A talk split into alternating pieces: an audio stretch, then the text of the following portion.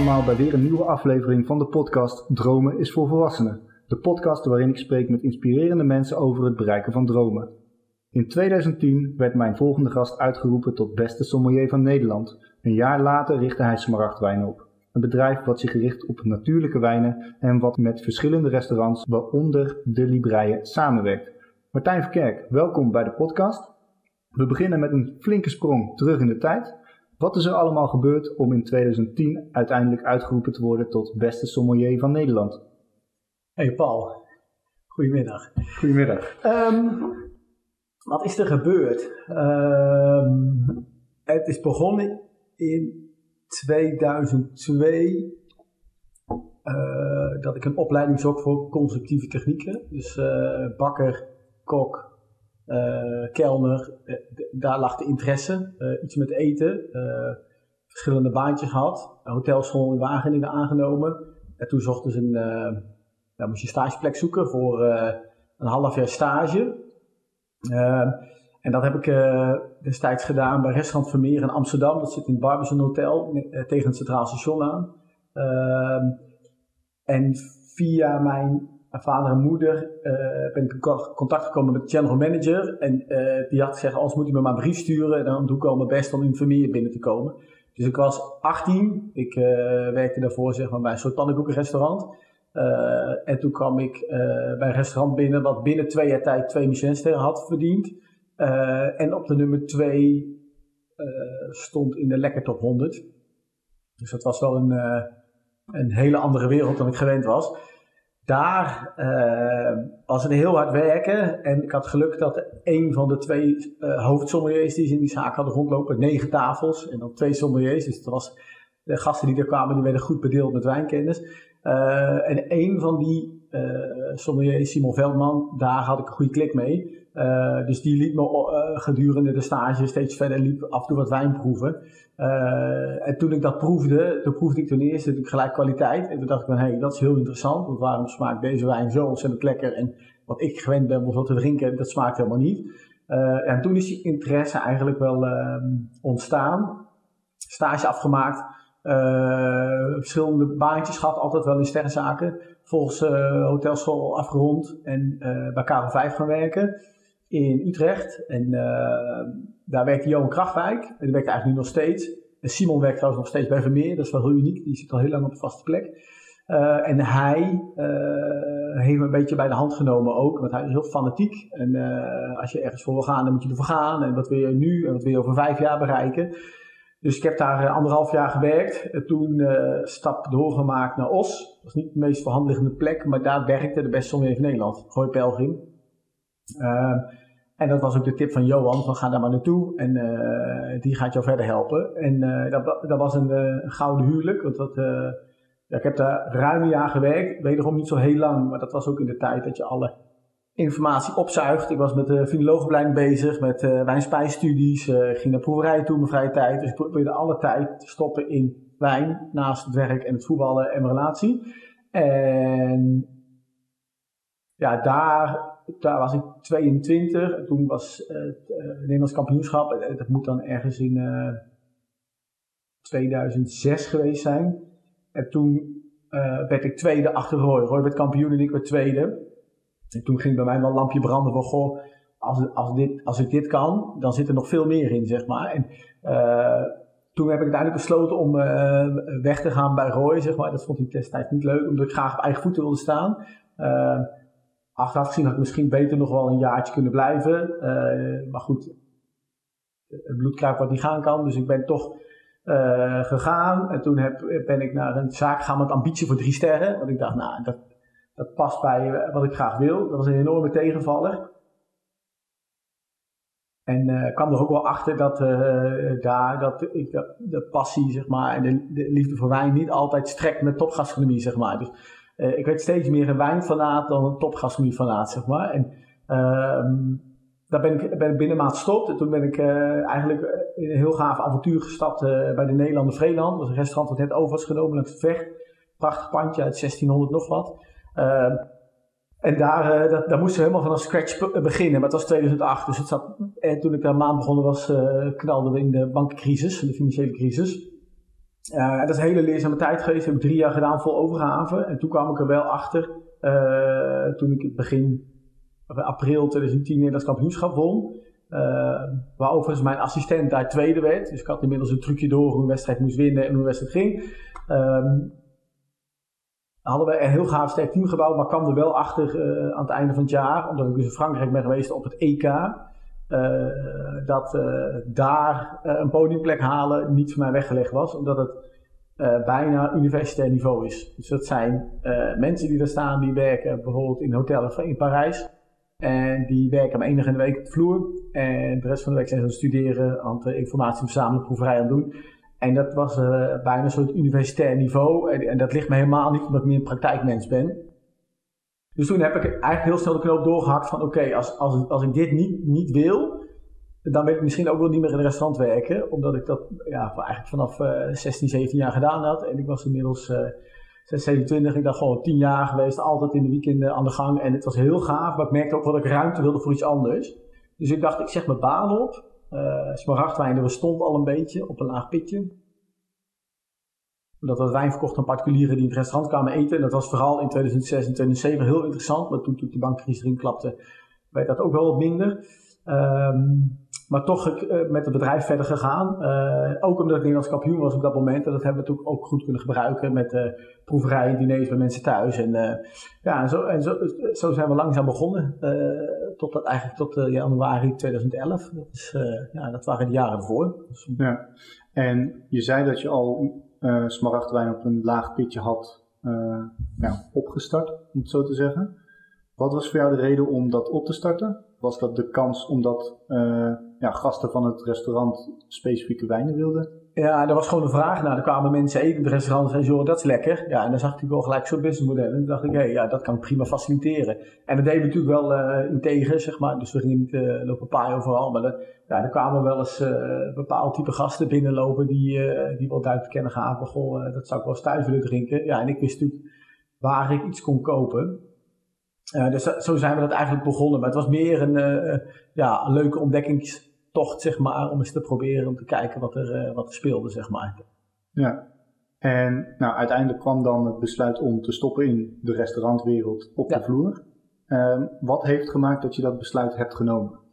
Was dat echt het, na die tien jaar dat je dacht ik wil wat anders? Ja, ik denk dat, dat het ook wel was. Dat, dat waren tien hele gave jaren. Ik, ik, ik, moet heel erg zeggen dat ik echt het idee had om een eigen wijnbar te gaan openen. Ja, en daar had ik echt een heel goed idee bij. Uh, en als ik nu zie wat bijvoorbeeld in, de stad als Amsterdam, dan heb je een paar hele gave wijnbaggen van ja, best wel goede vrienden van me. Uh, noem maar even een Zoldering, een Parlot. Je hebt uh, 4850. Uh, ja, dat zijn plekken, zeg maar, die vroeger niet bestonden. Die zijn de hele dag open. Je kan er ochtends koffie eten, ontbijten. Je kan er uh, met de lunch goede champagnes drinken, uh, mooie wijnen. En s'avonds kan je aanschuiven voor een klein menu. ja, als ik die zaken, zoals ik die nu zie, dat is wel een beetje wat ik in gedachten had. Alleen ja, uh, op het moment dat ik dat wilde, begin, uh, eind 2010, begin 2011, lag de hele restaurantwereld op zijn gat. Dus, uh, en plus, ik, ik, woon in de buurt van Utrecht. En nou, Utrecht is een schitterende stad, maar gastronomisch gezien blijft het ver achter met de rest van Nederland. En is dat ook wel een reden geweest om daar niet de avonturen aan te gaan. En, dus er is wel een paar keer een baan aangeboden, later nog. Maar eigenlijk op het moment dat mensen me belden, toen en dat, dat was ook in de top, echt in het absolute topsegment. Maar toen was het me eigenlijk wel gelijk duidelijk dat ik, ja, dat het ge, uh, mijn gevoel zei van, ga ik niet meer aan beginnen, omdat ik de vrijheid geroken had als ondernemer. En ik denk dat dat de belangrijkste doorslag was, dat ik graag iets zelf wilde doen. Dus uh, niet meer verantwoording af te leggen, maar je eigen koers bepalen, zeg maar. Ja, en in jouw geval, wijn is heel duidelijk dat het dan om wijn zou moeten gaan. Maar jij specificeert je met natuurlijke wijn. Ja, dat, ik ben eigenlijk in aanraking gekomen met wijn. Uh, dan ga je op een keer proeven, proeven, proeven. En dan ging ik me elke afvragen van, hoe kan het nou dat uh, bijvoorbeeld hetzelfde druivenras uit dezelfde streek zo anders kan smaken. En uh, nou, dat kan natuurlijk in een wijnkelder gebeuren, maar dat kan ook met, de, met de wijngaard te maken hebben. Dat kan met de opbrengsten van een, van wijn te maken hebben. Dat kan, maar kan ook mee te maken hebben met de landbouwmethode. Dus hoe wordt het gecultiveerd? werken ze conventioneel, dus met herbiciden, pesticiden. Ehm, uh, nou, de, die discussie is uh, inmiddels wel uh, veel breder verspreid dan 10, 15 jaar geleden. Maar ik was echt stom verbaasd dat de wijnmakers in hun wijngaarden gewoon alles doodspoten met een Roundup en allemaal. En, er mocht niks groeien behalve een druifstok en het hele bodemleven werd verwoest. En ja, ik kom van de boerderij, ik kom, mijn ouders hebben een groentetuin gehad. En ja, ik geloof heel erg in de kracht van de natuur. En ik geloof er niet in dat je die kracht van de natuur weg moet spuiten, omdat, je, omdat het makkelijker is of gemakkelijker. En, en dat besef, toen ik een paar keer in wijngaard was geweest en dat gezien heb, en, en het besef kwam toen, toen dacht ik van ja, wacht even. Uh, en toen kwam ik er ook achter dat ik, dat dus persoonlijke titel, dat ik de wijnen uh, van biologisch, biodynamische oorsprong veel zuiverder en puurder vond smaken. En dat is nu niet eens zozeer of dat je de bodem in de wijngaard doodspuit, maar dat was vooral in de wijnkelder met het werken met gistcultuur en enzymen. Dus uh, bij biologische wijn mag in principe geen gecultiveerde gist en enzymen gebruiken. En bij biologische dynamische wijn wel helemaal niet. Dan moet, dan moet de wijn vergisten met natuurlijke gisten. Ja, dus uh, de gist die in de lucht zit. Ja, op de druiven zit of aanwezig is in een hele oude kelder bijvoorbeeld. Ja, toen, toen, toen, ik dat een beetje doorkreeg, hoe dat werkte, heb ik wat boeken over gelezen. En toen had ik zoiets van, uh, uh, ja, eigenlijk is die hele industrialisatie om de wereld te voeden, na de Tweede Wereldoorlog is heel positief geweest. Iedereen kan zeggen van wil, maar dingen als kunstmest en, uh, zijn van levensbelang geworden. Maar ik specialiseer me in kwaliteitswijn. En in kwaliteitswijn gaat het niet om dat je 100.000 flessen maakt, maar dan gaat het erom dat je misschien 1500 flessen maakt van iets wat heel bijzonder is. Uh, en ik merkte gewoon dat, uh, ja, dat die boeren die op die manier werkten, mij heel erg inspireerden. En dat ik ook wel heel erg achter hun wijnen stond. Dus dat was voor mij heel erg een reden om, om me daarin te gaan specialiseren. En daarvoor schonk ik natuurlijk al in het restaurant, weet je wel. En dan praat ik ook met die wijnboeren en dan zeg ik, hoe komt het nou? jouw wijn zo'n type smaak heeft wat ik lekker vind. En dan kwam ik er gewoon achter dat het minimalistisch was. Ik noem het tegenwoordig artisanaal, dus uh, meer van vroeger. Hè? Dus minder machines in de wijngaarden, zo min mogelijk gebruik maken van synthetische en chemische middelen, eigenlijk liefst helemaal niet. en er zijn wijnboeren die gebruiken eigenlijk de antroposofische filosofie van Rudolf Steiner, dat is een landbouw antroposoof met landbouwinvloed. En die heeft uh, het gebruik van een aantal preparaten ja, eigenlijk weer hip gemaakt, om het zo te zeggen. En, ja, en dat was iets van uit de oudheid, wat in de oude boek stond. En dat heeft hij weer opgefrist. En ja, dat is een hele sterke beweging geworden met ja, duizenden wijnmakers wereldwijd tegenwoordig die zijn methodes volgen. met een hele positieve invloed op het bodemleven in wijngaarden. Ja, en je vertelde net eerder dat je vanuit het vanuit vroeger vanaf het boerenland kwam. Denk je dat ook een stukje vanuit de opvoeding dit voor jou ook extra belangrijk maakt? Ja, weet ik niet. Ja, dit is meer wel het buiten zijn in de connectie met de natuur, zeg maar. Uh, dat is voor mij wel echt, uh, echt, een, echt een ding. Wat, ja, daar kan ook wel op wijnreis gaan, zeg maar, naar een toe. Uh, in die wijngaarden staan, in die wijnkelder, begrijpen wat hij doet, weten waarom. Weet je, dat is interessant. En nou ja, hoe, verder ik kwam, was het nog een keer ook kennis uitwisselen. Een mooi voorbeeld is bijvoorbeeld dat we in Zuid-Afrika in de wijngaard stonden. Nou, droge jaren achter de rug. En ja, eigenlijk op het moment dat we bij stonden, door de felle zon, zag je gewoon de druiven bruin worden. En hij zei, wijnboer zei, ja, de, het is te droog, ik heb uh, stress. De druiven krijgen stress van de droogte en de warmte. En toen zei ik tegen hem, ik zeg, ik weet dat heel veel wijnboeren tegenwoordig werken met covered crop. En wat ze dus eigenlijk doen, tussen de rijen met stokken, zaaien ze bodembedekkers, zoals lupine, andere graansoorten, knolsoorten. En die knolsoorten die maken eigenlijk een soort natuurlijke beschermlaag, zodat de zon niet op de bodem kan schijnen. En dat het vocht beter in de bodem blijft zitten. Want waar zon rechtstreeks op de aarde schijnt, krijg je erosie, dan droogt het uit. En op die plekken, waar die wijnboeren dat, ondanks dat de droogte, wel die covered crop zaaiden, uh, zag je gewoon dat de bodem vochtig bleef en dat het minder warm was en dat uh, ze veel minder waterstress hadden in de bodem. Dus en bijvoorbeeld, dus we hebben het daarover gehad en het jaar erop was het nog droger en hij had wel de covercrop gezaaid en hij had dus het dubbele aantal hectoliters per hectare. Het was nog steeds niet veel, maar het was in ieder geval fatsoenlijk om wijn van te maken. En dat soort dingen, dat, dat, vond ik ontzettend, dat vind ik nog steeds ontzettend leuk. Dus, dus de kennis ook uitdelen onder de wijnmakers, maar ook leren van hun, weet je wel. Dat is echt heel interessant. Dus uh, ja, ook wel iets wat me, me raakt. Of dat het nou echt vanaf de boerderij komt, weet ik niet. Het buitenleven, dat is wel, uh, ja. ja. En in hoeverre is dan de connectie met mensen? Want je gaf wel aan eigenlijk in de beginperiode dat je veel van anderen hebt kunnen leren op het gebied van wijn. Uh, bij de wijnboeren zelf heb je veel geleerd, maar inmiddels deel je zelf ook de kennis. Ja. Is voor jou de connectie met mensen daarin essentieel? Ja, sowieso. Maar dat, dat, is voor ons allemaal. Dat hebben we natuurlijk gezien in de afgelopen maanden. Dat niet contact hebben met mensen. Dat dat natuurlijk, uh, ja, wij, wij, hebben ook sociale contacten nodig. Dat is, uh, zo zitten mensen in elkaar. Um, maar ik merk ook dat ik het gewoon heel leuk vind om uh, contact te hebben met de mensen die dezelfde interesse daarin hebben, zeg maar. Dat is, en dat is natuurlijk het leuke dat ik die connectie heb met die sommeliers al die restaurants waar we komen om met hun te praten over wijn en waarom iets zo smaakt en hoe het kan. En uh, ja, dat blijft natuurlijk heel interessant. Ja, en voor, voor de luisteraars die dit uh, na 2020 luisteren, we zitten nog midden in de coronacrisis. um, maar goed, het verhaal hoe je hier bent gekomen, dat uh, is uitgebreid verteld. En ik zie in je gezicht de passie ook van, ja, van wat wijn met jou doet. Um, waar ik nog wel benieuwd naar ben, en misschien mijn luisteraars ook wel, hoe ziet dan een normale dag op dit moment voor jou eruit? Um, nou, we hebben twee kleine kindjes, dus het is vroeg wakker. Um, eerste wat we s ochtends doen, ik heb twee, uh, twee man personeel. Uh, dus het eerste wat we s ochtends doen is alle orders uh, bijwerken. Dan gaan we overleggen, dan gaan we de routes bepalen, omdat we zelf distributie doen. Dan uh, ga ik daarna nog even kantoor op. Dan meestal ga ik daarna de weg op. Twee, drie dagen in de week klanten bezoeken. Uh, dat betekent uh, doos met wijnen mee, samples, proeven, advies geven, wijnkaarten samenstellen. Ehm, dat is het vooral, dat het werk. Wij spijssuggesties maken voor restaurants, of, ja, daar, daar bestaat het vooral uit. Ja, verder is er nog heel veel ander werk wat een gewoon bedrijf heeft. Eh, de administratie, inkoop, verkoop, eh, alles reguleren. Ja, dat zijn de zaken die ook lopen. Ja, ja en het werk, het bedrijf, dat is daarin natuurlijk ja, duidelijk. Maar je zei het al, je hebt nu twee kleine kinderen. We zitten hier in jouw woning die nog niet heel lang, volgens mij geleden, hier verbouwd is.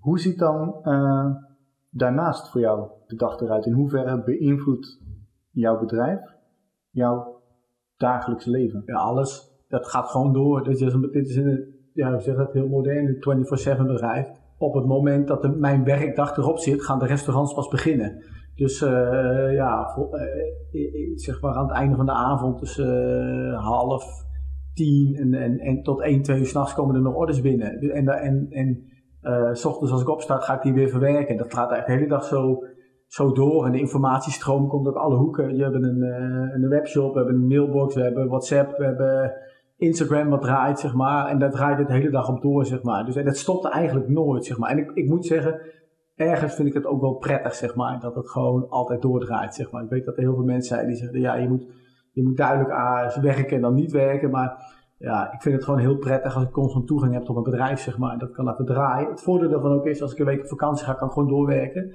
Um, en, en dan, dat is voor het bedrijf geen enkel probleem. Uh, dat is ook wel een enorme luxe nu. Dat ik, ik hoef niet fysiek altijd aanwezig meer te zijn. Uh, we kunnen vanuit de cloud werken waar ik zit.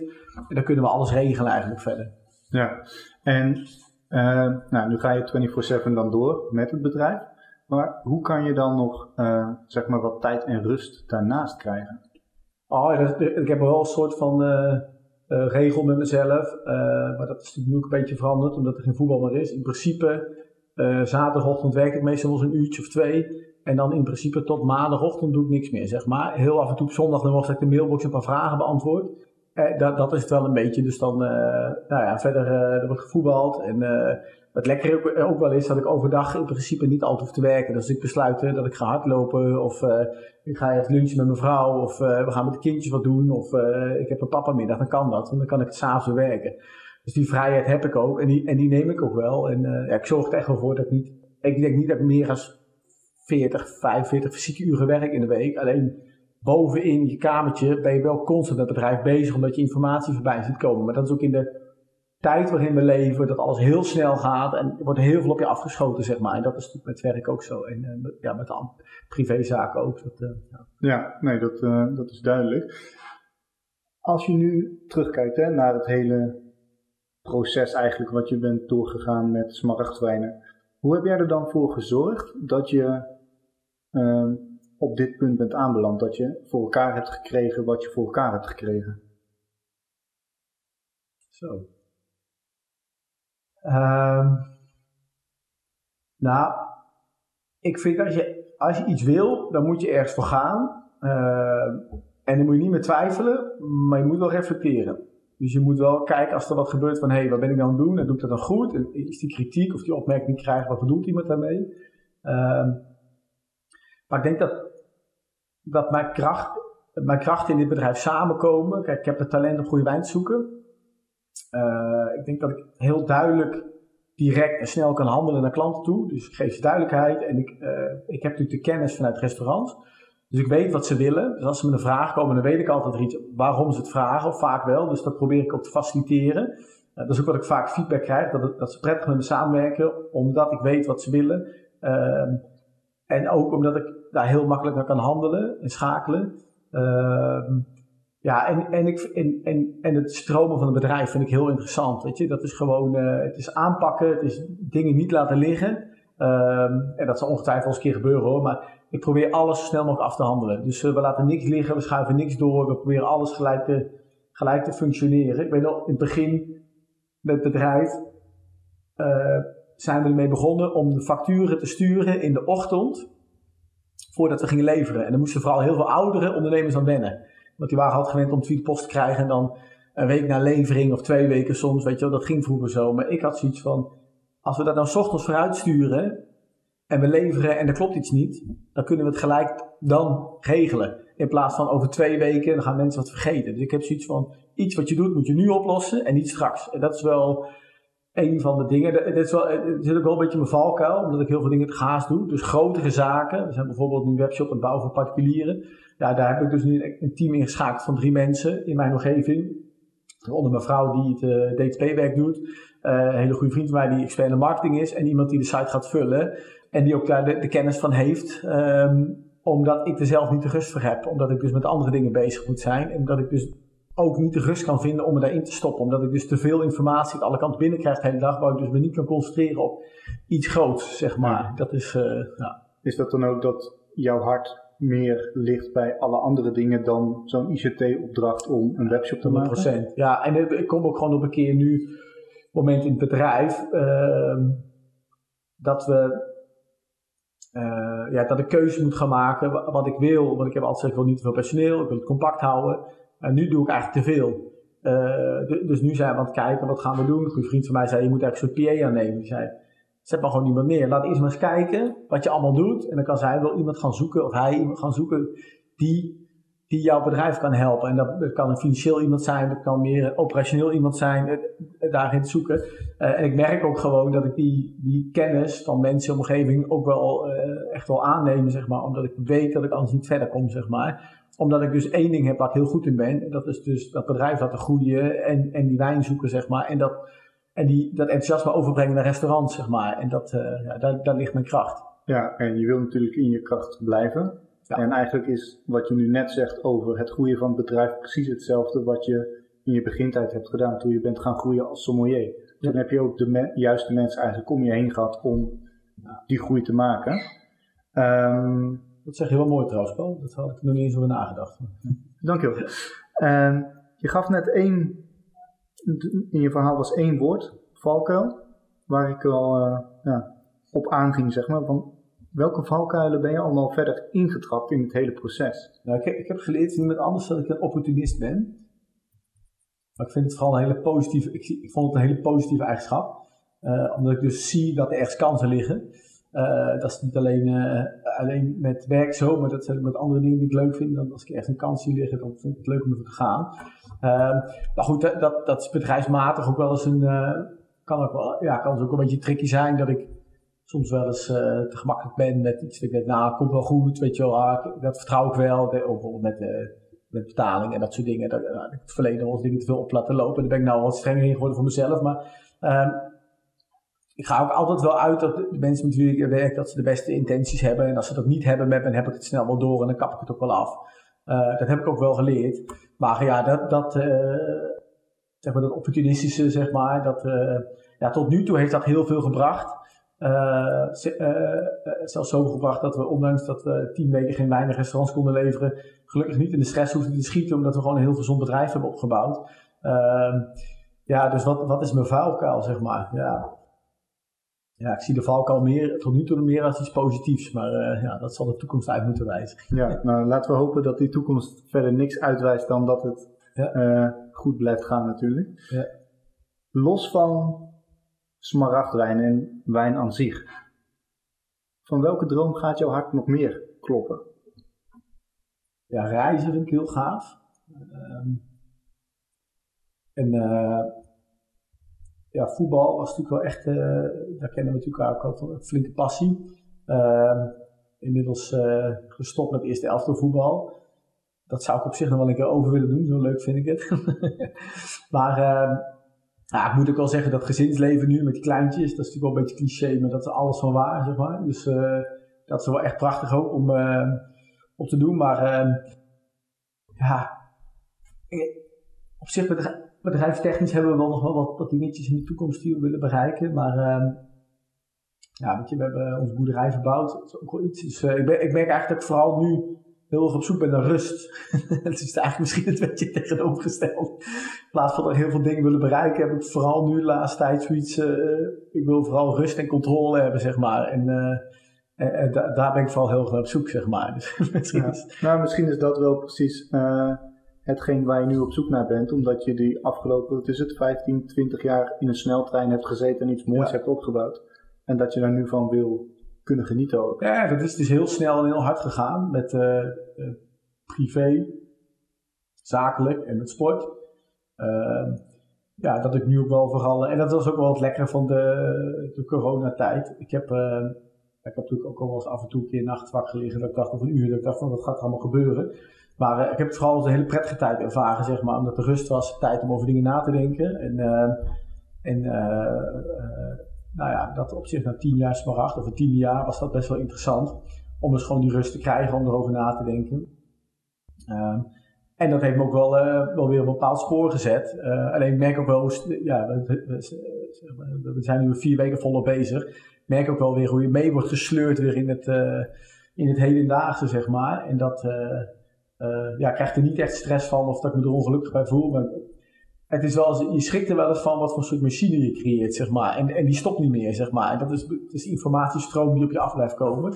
Uh, met vragen en bestellingen. En, uh, en ik vind het schitterend, maar af en toe ik ook wel zoiets van, wow, het is ook wel eens, niet eng of zo, maar het is ook wel eens confronterend, zeg maar. Dat je denkt van, het stopt niet meer, weet je. En, en, is prachtig, maar als je af en toe je rust wil vinden en, uh, en de controle, dan is het ook wel eens, uh, dan is het ook wel eens pittig. Maar daar hebben we ook over nagedacht in de tijd. Dus we gaan nog een kleine aanpassing doen binnen het bedrijf. En uh, dan gaan we de, om, de informatiestroom ook een klein beetje afbuigen naar een andere persoon binnen de organisatie.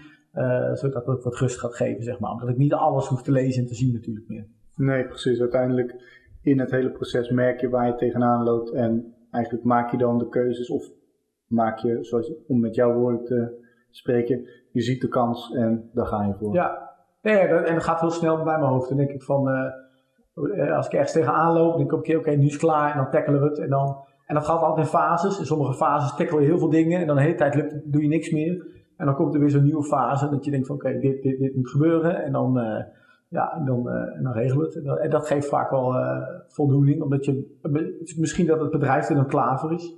Weet je, dat het daarvoor nog niet, niet, niet het moment was en dan in één keer komt het moment. Nou ja, vorige week waren we een beetje met familie weg. Hebben wat dingen uitbesteed aan de, de mannen die werken. Ja, toen ik er dus achter kwam op dag drie van nou dat hoef ik dus helemaal niet meer zelf te doen, dat kunnen ze ook prima. Dus uh, we hebben gelijk een laptop besteld voor in de schuur en uh, dan kunnen ze het vanaf volgende week uh, lekker zelf regelen allemaal. Dan, ja. Dus zo, zo doe je dat, ja, zo ja. gaat het weer nou, Zo creëer je rust, ja. wat dat betreft. Ja. Um, stel, wij spreken elkaar over tien jaar weer. Welke dromen heb je dan nog waargemaakt? Of waar sta je dan? Nou, ik denk dat. Ik kan niet stoppen met groeien. Uh, nu wordt het weer wat makkelijker, want we zijn wel een beetje omzet kwijtgeraakt. Dus we, zullen ongetwijfeld de komende jaren iets groeien. Dus, uh, maar uh, ik wil vooral heel erg in kwaliteit groeien. En da daar zijn we nu mee bezig. Er, komt een speciale website, smaragdwijn.home.nl, met focus op de particuliere markt. Um, en ik denk dat we daar echt nog wel uh, stappen in kunnen gaan maken uh, de komende jaren om die tak te laten groeien. Maar we hebben expres gekozen een aparte website, een apart Instagram kanaal, omdat we dat een heel apart bedrijf gaan zien. Uh, ondanks dat we het zelf gaan leveren en uit dezelfde voorraad komt, maar wil ik daar een heel apart bedrijf voor bouwen, omdat die twee markten totaal anders zijn. En ik verkocht wel weinig particulieren, maar ik heb dat nooit echt heel erg de focus op gehad, omdat, ik, omdat het zo goed ging en ook zo leuk was met restaurants. En ehm, alleen wat je nu ziet, is omdat we niet de webshop hebben, hoor ik dus wel eens van particulieren dat ze de wijnen kopen van mij, maar dat kopen ze dan in België, Duitsland of Spanje. En, daar kwam ik een beetje achter uh, tien weken geleden. Toen dacht ik van ja, dat is zonde, weet je, daar moeten we iets mee doen.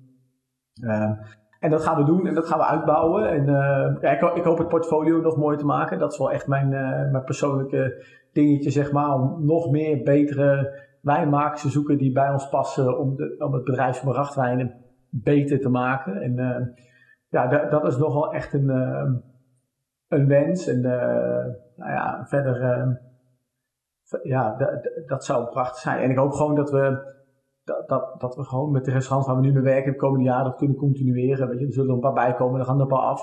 Maar ja, weet je, we mensen komen ons toe dat we kwaliteit leveren. En omdat we goed verhalen hebben, omdat het bedrijf goed in elkaar zit. En dat is het allerbelangrijkste voor mij. En dat uh, we hebben nog meer beseft toen de restaurants dicht waren, hoe afhankelijk ik van ze was, ben.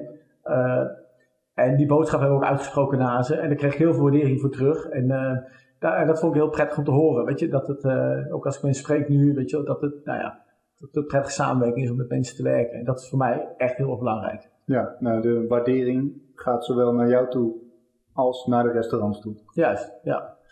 Uh, voordat ik mijn laatste vraag stel, waar kunnen mensen jou online vinden? Want je zit met heel veel termen rondom smaragdwijnen te strooien. Uh, de, je kan uh, het leukste is, als je ons wil volgen, dan ga je naar Instagram en dan doe je smaragd wines NL met twee underscores tussendoor. ja, dus smaragd underscore wines underscore NL. Ja, ja. Nou, het bedrijf is maar ik heb voor wines gekozen omdat ik ook internationaal naar wijnen zoek. En dat gaat heel veel via Instagram met producenten. En wijnen, dat snapt ze allemaal niet. Dus dan heb ik smaragdwijns gemaakt, dat werkt een stuk beter. Uh, we hebben een website, smaragdwijn.nl. Dat is een informatieve website. En er zit een bestelwebshop achter voor professionele relaties. En dan deze zomer lanceren we een nieuwe website, smaragdwijn.home.nl. Met een eigen Instagram kanaal, smaragdwijn.home. Uh, uh, waar we ons helemaal gaan richten op de particuliere markt. Uh, en dat gaan we de komende maanden rustig aan doen. En dan in het, uh, en dan in het geloop, uh, als we een beetje warm zijn gedraaid, dan weten we wat gaat gebeuren. Gaan we dat abs absoluut wel uit, uitbouwen, zeg maar stap voor stap. Ehm, daar gewoon, ik denk, een van de leukste particuliere websites voor wijnliefhebbers. Dus het wordt geen budgetknallersite met wijnen van 6, 7 euro, maar vind je het leuk om wijn te drinken tussen de 10 en de 25 euro? dan zorgen wij dat we gewoon echt een gek selectie hebben op die site. En, en allemaal wijnen die in topzaken in Nederland geschonken worden. Dus je noemde Libreien, maar de, ik kan nog... We hebben nog 15 zaken met minstens twee sterren in Nederland waar we wijn leveren. En, uh, maar ook hele leuke wijnbar en bistro's uh, zaken waar jonge gasten staan die net zo gek zijn op wijn als ik destijds in mijn jonge jaren. Ik ben nog steeds gek op wijn, maar diezelfde enthousiasme hebben op de leeftijd. En ja, daar willen we graag leveren, weet je. Dus waar de mensen staan die begrijpen waarom ik met deze wijnen werk. Ja, nou dat is uh, voor iedereen die het interessant vindt om ja, goede kwaliteitswijnen te drinken, ja. een mooie plek om naartoe te gaan. Laatste vraag. Ehm, nou, je gaf net al aan twee kleine kinderen. Als je hun één advies zou moeten geven over het bereiken van dromen, welk advies zou dat zijn? ja, hij is 2,5, maar ik zeg het nu al. Als hij zegt, uh, kan niet, dan zeg ik het kan wel als je maar een plan hebt. Ja, dankjewel Martijn. ja, dankjewel Paul.